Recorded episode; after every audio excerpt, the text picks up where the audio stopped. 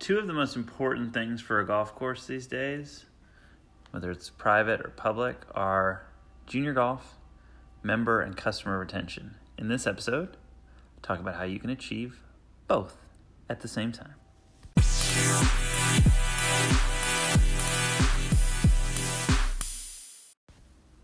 One of the hardest things for a lot of clubs to do going into the wintertime is keep their members excited about the next season, remind them how much fun they have while the weather's nice, especially for the uh, really seasonal clubs. Um, some of the seasonal clubs like down south in Florida, where you're only getting really people in the wintertime. Uh, summer slows down, and then of course the the Northeast and the northern clubs and Canadian clubs that are just shut down in the wintertime. Even for us here in Tennessee, just the seasonality of less golf uh, in in the wintertime with some snow barely, but just cold temperatures and not a lot of golf, um, is getting is keeping people in the club through that wintertime. We would have we would personally have a, a big drop off uh, in the wintertime. Um, and I was thinking one of the ways that would be good to do something um, to kind of benefit your junior golf um, and also improve your membership retention is to do a uh, junior golf kit pre-sale.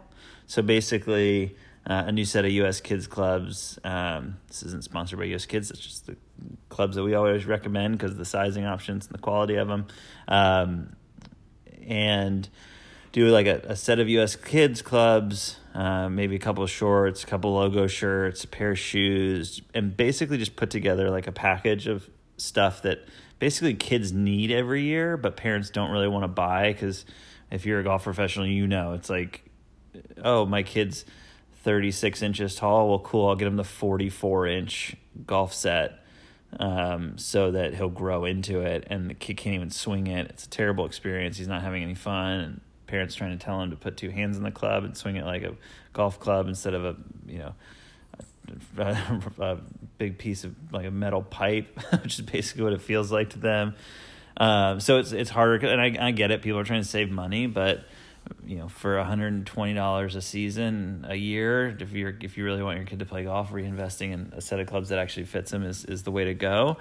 We know that as golf professionals, so how do we encourage that? So having a kit where it's affordable and basically, really almost doing it at cost of the golf clubs, the the shirt, the sh- the shoes, and just allowing them to kind of get it at such a discount for either for Christmas time, um, to where you actually just uh, I don't know about not giving the kids something at Christmas time, but because um, with a child of my own, I don't know if they would be like, hey, you get in the spring, you're gonna get all this stuff.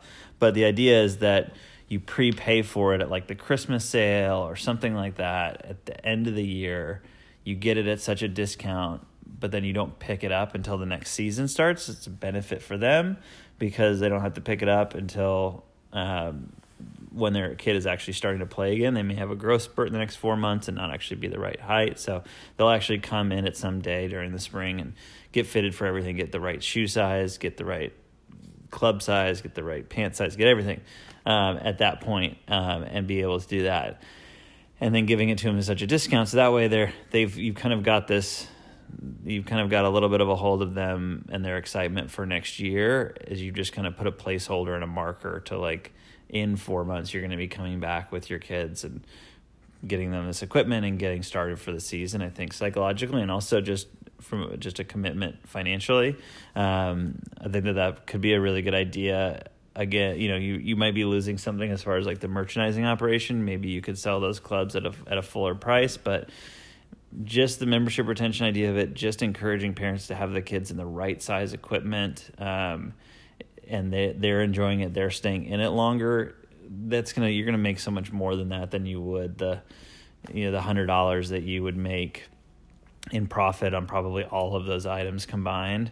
Um, uh, probably a little bit more than that, but if you think about how often they're going to be coming out and enjoying it over the years, and uh, just making it easier, getting parents used to buying stuff for their kids in the in the golf shop, and getting used to buying stuff in general in the golf shop, uh, I think is a really good idea too. So, benefiting junior golf, also benefiting your membership retention efforts. Um, a two for one merchandising merchandising as the hero of the club.